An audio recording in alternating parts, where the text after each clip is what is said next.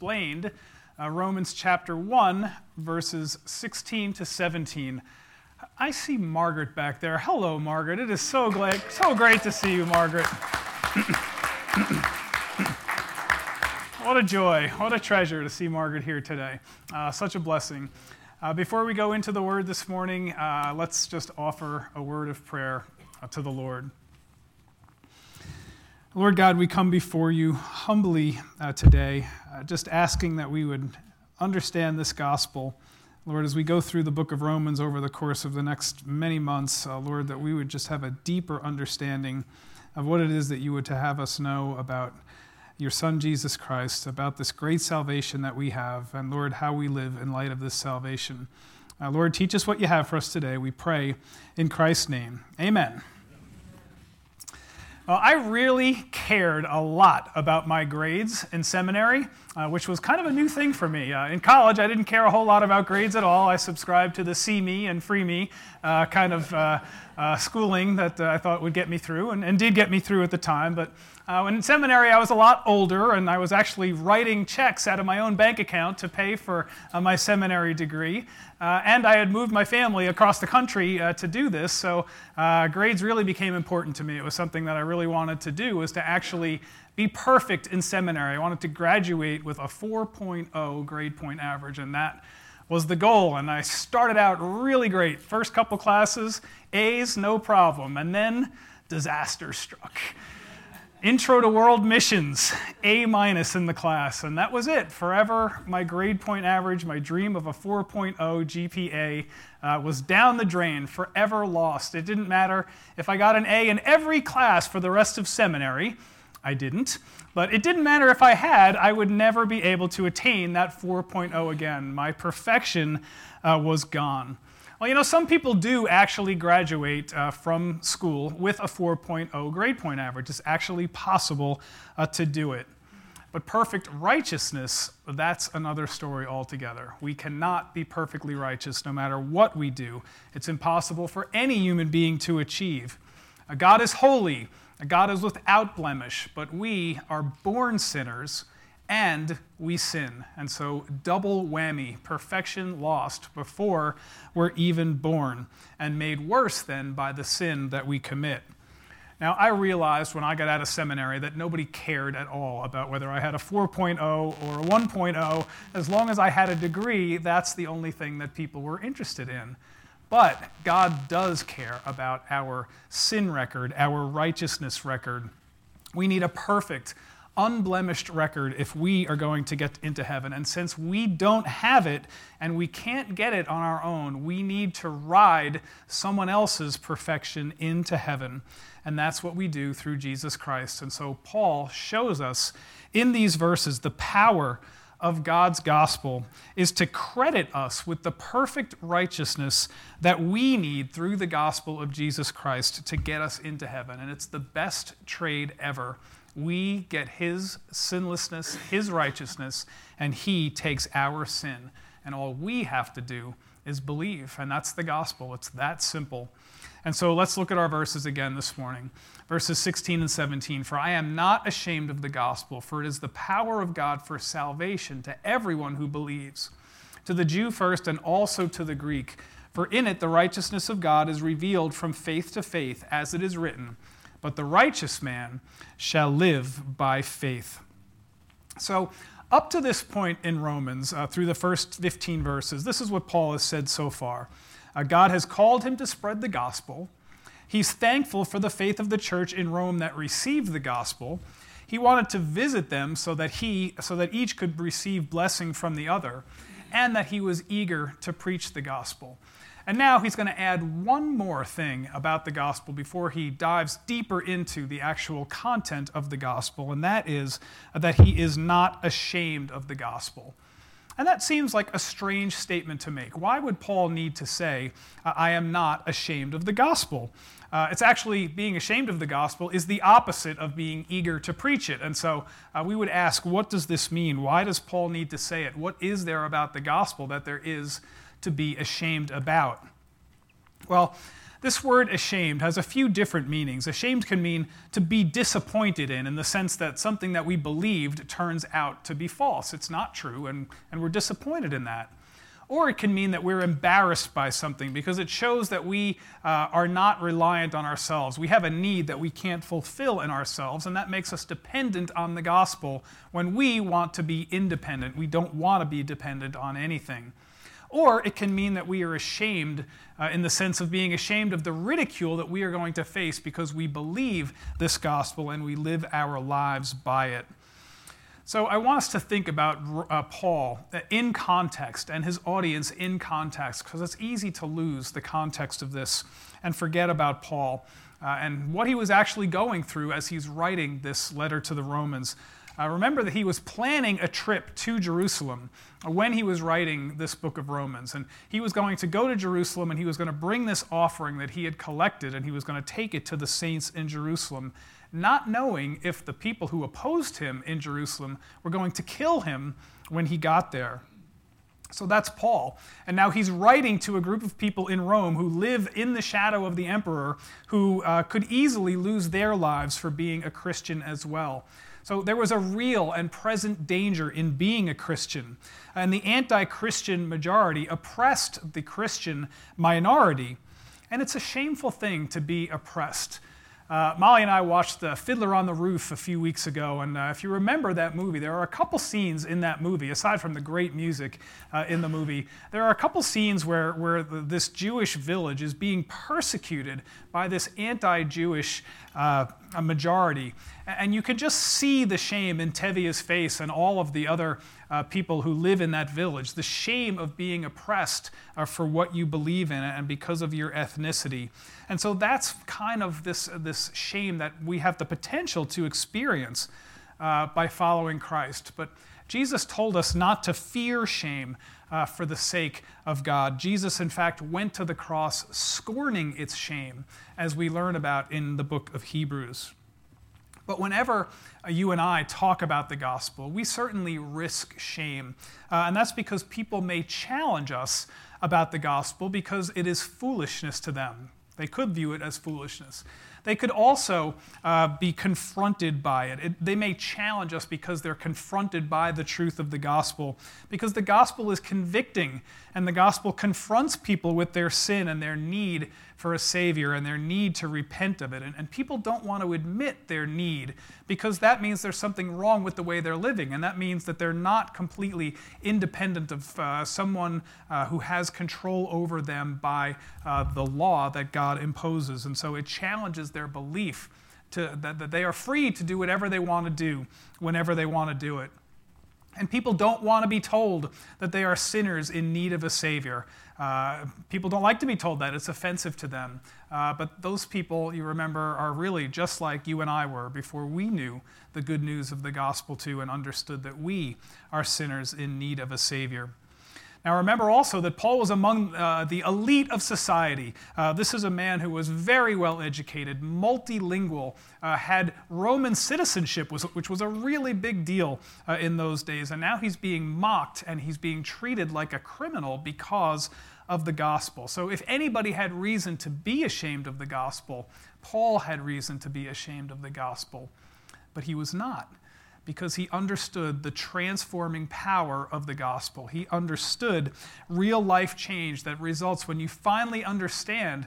Remember, Paul was the most educated guy around, but now he finally understands that he is a sinner in need of a Savior after being confronted uh, with the truth of Jesus Christ on the road to Damascus. And so he understood that he was a, a sinner and, and under God's wrath, and yet saved by God's grace. So Paul was not ashamed. In fact, he was just the opposite of ashamed. Uh, he was eager to share this gospel. And let's think about this disgrace that he endured. He was a prisoner in Philippi, chased from Thessalonica, smuggled out of Berea, mocked in Athens, called a fool in Corinth, stoned in Lystra, and he's only, that's only takes us through uh, the third missionary journey. He still had yet to be imprisoned in Jerusalem, in Caesarea, in Rome, uh, and ultimately executed in Rome after his release for a short time. But still, he was not ashamed to preach this gospel, and he was eager to do it, in fact. And why? because he wanted others to experience God's love uh, that, he, uh, that he had experienced through the grace of the gospel of Jesus Christ. Now, I've said before that this word gospel actually means good news. And so when we tell somebody we have good news, they will ask us the content of the good news. Well, what is your good news? And so uh, we might say something like, Well, I got a new job, or we're going to have a new grandchild, or uh, I'm cured from whatever sickness I had. That's the content of the good news.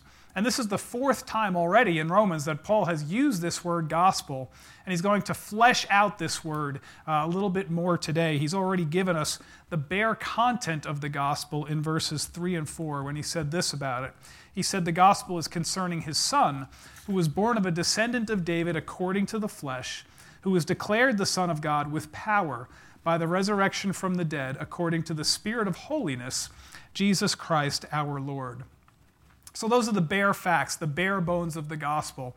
But today, Paul is going to put some meat on the bones of the gospel and tell us five facts about God's power and purposes in the gospel. So, uh, five facts about this gospel that we get in these few verses. Uh, first of all, it is God's power to save. Now, Paul's readers knew all about human power, right? They stood in the shadow of the emperor, and the emperor had as much power as any man could possibly have. And people with great power can make us submit to their will. They can make us do things that we may not want to do necessarily, but they never have the power to change human hearts. That power is supernatural power. That power is, belongs to God alone. Humans can never have that power. And just like we sang a minute ago, the same power that God, that God used to raise Jesus from the dead, that changes human hearts too. That's incredible power that God has. So, God's power to save. Verse 16, it says, For I am not ashamed of the gospel, for it is the power of God for salvation. Now, we would all agree that God is omnipotent, right? He's all powerful. Uh, there's nothing that God cannot do. Um, and we see that, like when we look around in evidence of creation, we see God's power everywhere, right? Uh, creation is, is God's amazing display of power to the human eye. Uh, but Paul wasn't talking about God's power in creation here. Uh, creation, if I may say it reverently, was easy for God. Uh, God meant, met no resistance in creation. God spoke, and the creation came into being. But saving souls is completely different because man's heart is completely resistant to God. Uh, Jeremiah 17:9, a man's heart is deceitfully wicked. Uh, Romans 3:10, there is no one who does good, no, not even one.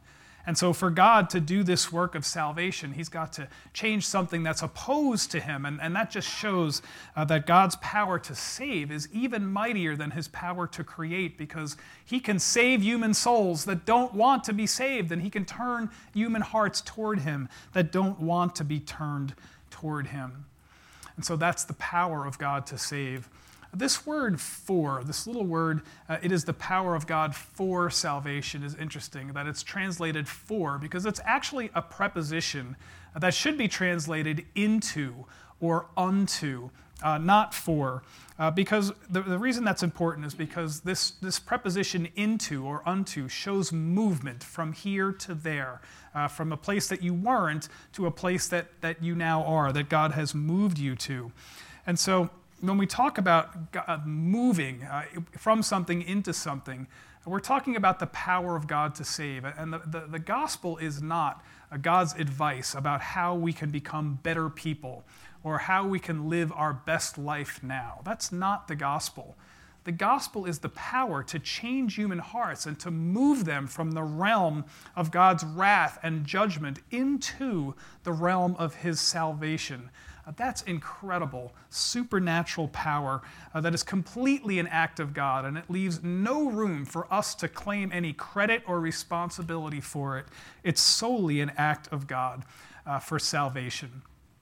Now, this word salvation uh, is, a, is a word that means deliverance or rescue. And so, salvation means we're being delivered from something or rescued from, from something. And what we're being rescued from is God's wrath which is a fearful thing. But if we have believed in Jesus Christ as our Savior, we are never going to experience God's wrath. We have already been saved from God's wrath. As soon as we have believed in Jesus Christ, he has removed his wrath from us uh, because the blood of Jesus will cover and pay for all our sins. And when we die, Jesus is going to say, our God is going to say to us, "Well done, good and faithful servant, enter into the joy of your master." But if you have not accepted Jesus and received him as your Savior, he's going to say, Depart from me, I never knew you. And so, uh, this gospel here is the incredible, unmatchable uh, power of God to save. That's the first fact. The second fact is that the gospel is God's offer of grace to all. God created us because he loved us. And he created a perfect habitat for Adam and Eve uh, to live in. And he placed only one restriction on them, and that was that they should not eat from the knowledge from the tree of the knowledge of good and evil. But because they couldn't even adhere to that one restriction, uh, they ate, and because they ate, sin and death entered into the world. But God promised a Savior as far back as Genesis chapter 3. Uh, and in the fullness of time, God brought Jesus Christ, the, the perfect Son of God, fully God, fully man, the God man, to live this perfect life and to die uh, this atoning death on the cross and to be raised from the dead so that whoever believes will be freed from the guilt of their sin. And so God offers this salvation to everyone equally. It is the power of God for salvation to everyone who believes, to the Jew first, and also to the Greek. And so God graciously offers uh, this grace to everyone without limitation on race, ethnicity, gender, or any other limiting factor that we could think of. God invites everyone. Now, historically, uh, the gospel was presented to the Jews first, right? First, God chose Abraham, uh, and he said, I will bless you. But then Genesis 12 tells us that I will bless the nations through you. So it was always God's plan that the nations would be blessed through Abraham, but it came to the Jews first historically. The Jews are also first in privilege. God gave the Jews the covenants and God gave them the law, so they were the first to have those things too. But the point that Paul is making is that even though uh, historically and by privilege the Jews are first, God never in, intended to exclude the Gentiles. And so God offers us salvation the same way he offers it to the Jews, and it's by faith. So the gospel is God's power to save, it's God's gracious offer to everyone. But the third thing is that it is a gift that we must receive.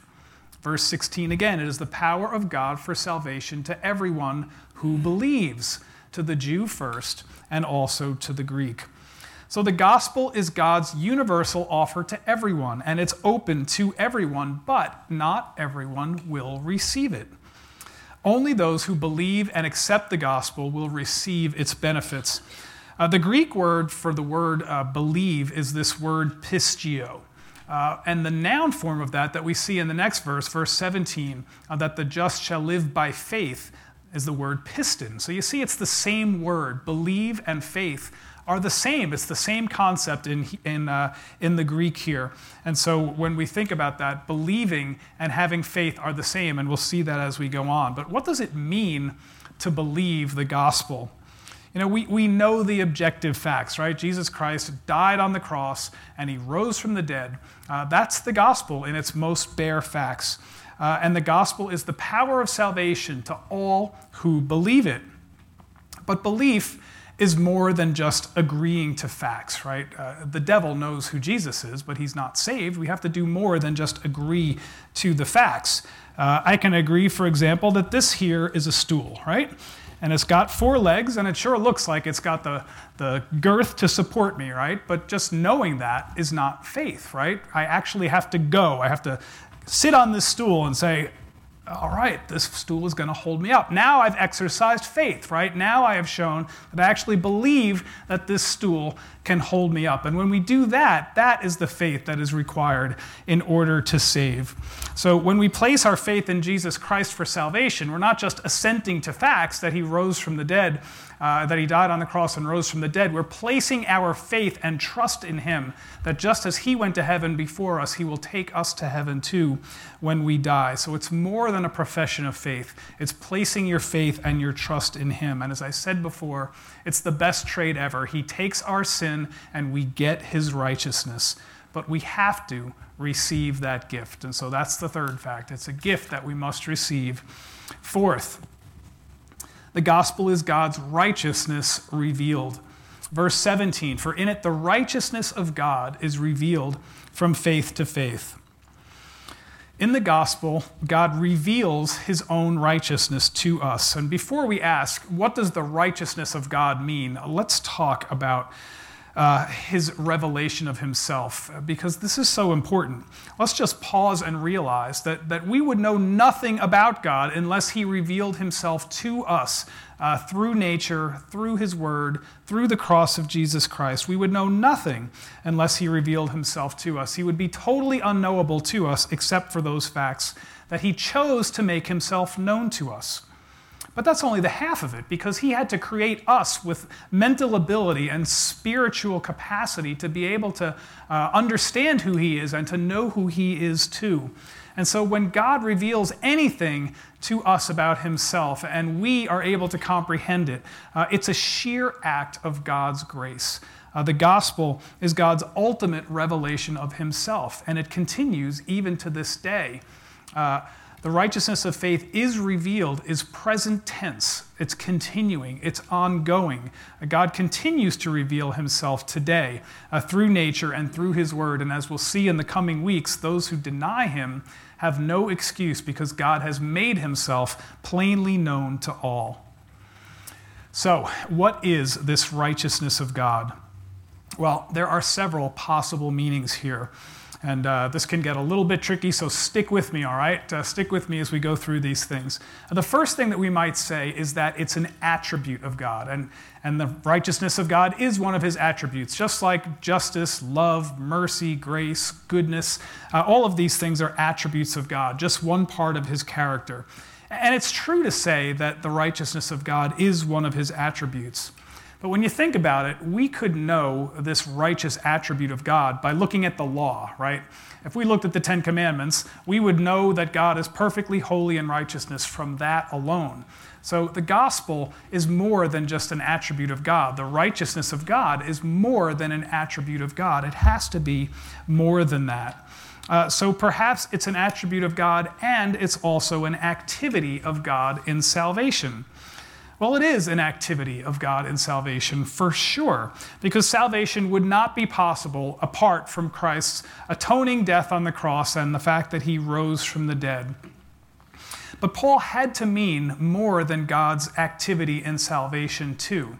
Because the fact that Jesus Christ died on the cross and rose from the dead does not necessarily mean that we are saved, right? It's more than that. It's more than an attribute of God. It's more than an activity of God in salvation. If it was just an attribute and just an activity, those things alone would not be enough to save us. We still need His righteousness applied to us.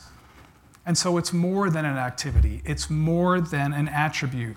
I would say that the righteousness of God is an accomplishment of God in redeeming sinners by crediting us sinners with his righteousness when we believe by faith in the atoning work of Jesus Christ on the cross. And so, if you have the NIV, it translates this verse a righteousness from God. And Philippians has the same concept, a letter that Paul wrote in chapter 3, verse 9. He said, The righteousness which comes from God on the basis of faith. And so it's a transfer, it's a credit of God's righteousness from Himself to our account. So, righteousness is not a subjective human standard uh, that we can impose on ourselves. We think that we are righteous because uh, we give money to the poor or because we come to church on Sundays. That is not what makes us righteous. It's not following some moral or ethical code. Righteousness is an objective legal standard, and God is the only judge of someone who is righteous. And we can't obtain this righteousness on our own because of our sin. And so, if we're to have right standing with God, God has to give it to us as a gift. And that's exactly what he does when we put our faith in Jesus for salvation. And then God declares us righteous. It's not that we are righteous, we are not righteous, but God declares us righteous. It's like this chart. Uh, Christ's righteousness is credited to us as the believer, and our guilt is credited uh, back to Jesus who died for us on the cross. And that's the only righteousness that is effective to save us from our sins. And so the result is that God will not punish us for our sins. We're no longer under God's wrath. And when God looks at us, he sees his perfect, sinless Son and he doesn't see our sin anymore. So praise the Lord. Hallelujah, right? That is the gospel. Can I get an amen? Amen. amen. That is the, the, good news of the gospel. So when we think about that, uh, Romans, uh, Paul particularly says here that this righteousness is a righteousness from faith to faith. And there are so many of these little phrases and words in Romans that, you know, if we really look at it closely, we have to look at them and say, well, what does that mean? What does from faith to faith mean? And again, there could be several options. So uh, let me go through this uh, slowly with you, and uh, we'll see if we can grasp what Paul's meaning is here. So, the first thing that it could mean is that it's the origin of faith. Uh, God is the origin of faith. He gives that faith to men. So, from God's faith to man's faith. That's a possibility. The spread of faith is another possibility. Uh, faith spreads when one person shares that gospel with another. And so that's a possibility of what it could mean. It could also mean the growth of faith within a believer, uh, the degree of faith that one believer has over time, from a lesser faith to a greater faith as time goes on. Or it could mean an expression or figure of speech, which means from first to last, beginning to end, through and through uh, four options that we can choose from. I like the first option and the fourth option the best uh, because they refer to how people receive God's righteousness, not necessarily how the gospel is spread or how we grow in our faith. Now, to be sure, Paul is going to talk about those things later on uh, in the book of Romans. He's going to address those issues. But this part of the book of Romans, chapter 1 to 5, is about justification, which is a fancy word for saying how sinful people are made righteous with God. That's what justification means. And so that's what this part of the letter is about. And so what we see here is that uh, faith is. Uh, through and through, it, we need faith. Uh, the gospel is by faith. We receive it by faith through and through from first to last uh, not by works. And so that is what it means to say faith by faith, in the sense that it's an expression of figure or a figure of speech. But we also have to realize that option one is also true. Uh, later in the letter, uh, Paul is going to talk about even the faith that we have is a gift from God. Uh, we would not have faith if God did not grant us this gift of faith. And so in Romans uh, chapter 2, verse 4, it says, It is the kindness of God that leads you to repentance. And Romans 3:26, that God may be the just and the justifier of the one who has faith in Jesus. So we must have faith. It is by faith, through and through, from first to last, but realize that even the faith that we have is a gift from God and we can't take any credit for it. So I go with options one and option four there, and we'll talk about options two and three as we proceed throughout the letter. So that is the fourth fact. It is God's righteousness revealed. And then finally, its results are for today and for eternity. Verse 17, again, as it is written, but the righteous man shall live by faith. Now, that's a quote from Habakkuk chapter 2, verse 4. Uh, and so when we look at that, we have to ask ourselves this question Does that mean the righteous man will live his life by faith? Or does that mean that the righteous man will live forever because of his faith? Now, I had frankly never considered the second result or the second option uh, ever. I had always read that verse and thought that it meant that a man lives out his life day by day uh, by his faith. But I think we need to consider the context of Habakkuk as we think about this question. Remember, Habakkuk was complaining to God that God planned to use the wicked Babylonians to judge the sin and idolatry of Israel. And God responded to Habakkuk, the righteous shall live by faith. Now, Habakkuk's audience had no guarantee that they were going to survive this judgment of God through the Babylonians on them. Uh, they could have been killed very easily by the Babylonians. They were helpless. The Babylonians were far more powerful than they were, and God had already said that he was using the Babylonians as his instrument of judgment on them. So they were completely helpless. They could only wait and they could only pray. And yet, while they lived and while they prayed, they should live their lives by their faith. And yet, at the same time, those who God declared righteous because of their faith would live forever, even if they died at the hands of the Babylonians. And so I think for Habakkuk's audience, uh, the, the, it was probably both. They lived their lives by faith, but they will also live eternally because of their faith. But what was Paul's intent in using Habakkuk's quote here? And again, I want us to remember that Paul's main concern in this part of the letter was justification, how sinners are made righteous before God. And so I think that Paul used this quote to say that God uh, declares people righteous and that the righteous shall live eternally because of their faith. Justified believers live forever in heaven. So I think that's kind of what he meant. But at the same time, a righteous man will live his life by faith as well, because the righteous man lives his life day by day in anticipation of this future glory of living forever in God's presence. So, what an amazing gift it is when we think about it uh, that God gives us the faith. He gives us the faith to live day by day in this difficult life, and then we live forever in His presence because we have believed the gospel. Well, it's an amazing passage uh, when we go through Romans, there is so much dissection of words and parsing of phrases, trying to figure out what they mean. And we, we have to take these, these little passages apart piece by piece to try to understand the full meaning of what Paul is trying to talk about. And now that we've taken apart the entire passage, uh, one word, one phrase at a time, I think it's important that we put it back together again so that we don't miss the import of what Paul is trying to say to us. So here's my interpretive paraphrase of verses 16 and 17, incorporating everything I've said so far. Paul speaking, Why would I be ashamed of the gospel? It is God's power to save. God offered it to the Jews first, but it's available to all who receive it by believing in Jesus Christ as Savior. And what is this gospel? It is God's credit to us of His own righteousness, the righteousness we need to stand before Him without guilt that we receive by faith in Jesus Christ alone, not by works, just as Scripture has always said the righteous man has eternal life because of his faith. Now, if I was a little heavy handed last week on our debt and our obligation to evangelize and to go about uh, spreading the good news, well, I want to balance that this week uh, with a helping, a huge helping of God's grace, because it's all about God's grace. We share the gospel not out of guilt or fear, but out of love and thanksgiving for what Jesus Christ has done for us and that incredible grace that God has given to us.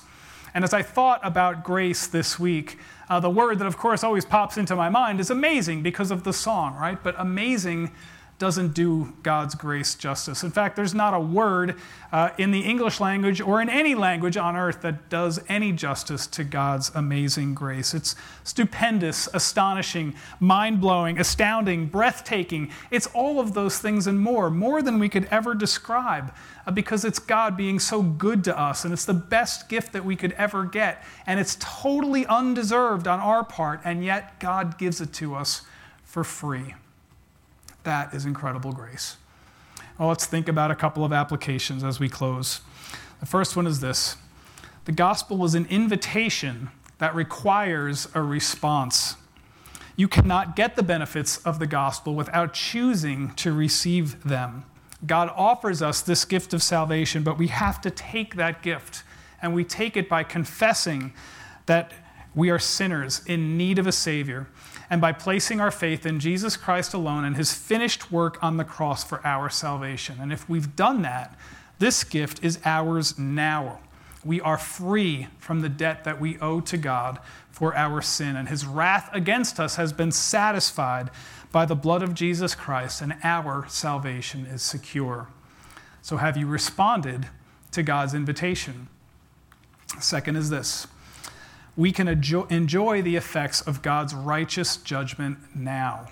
You know, believers don't have to fear God's judgment because God has already judged us not guilty because of our faith in Jesus. We are free. Can you imagine what it would be like not to owe anybody a single penny? No mortgage payment, no car payment, no insurance payment, no college payment, no payments. You don't owe anything to anyone. So make a mental list in your mind right now about all the people that you owe money to. You got that list? Now imagine somebody stamping paid in full on that mental list. You're free. You're financially free. You have no obligation, no debt to anyone. What kind of weight would that lift from you to know that you had complete financial freedom? Now, try to imagine your sin ledger like your financial ledger. And on that sin ledger is every sin that you've ever committed. It's Probably going to be more than one page, but go with me here. Uh, just imagine this ledger that you have of all the sins you've ever committed. And instead of uh, a financial ledger, now God stamps on that sin ledger, paid in full, tetelestai, it is finished.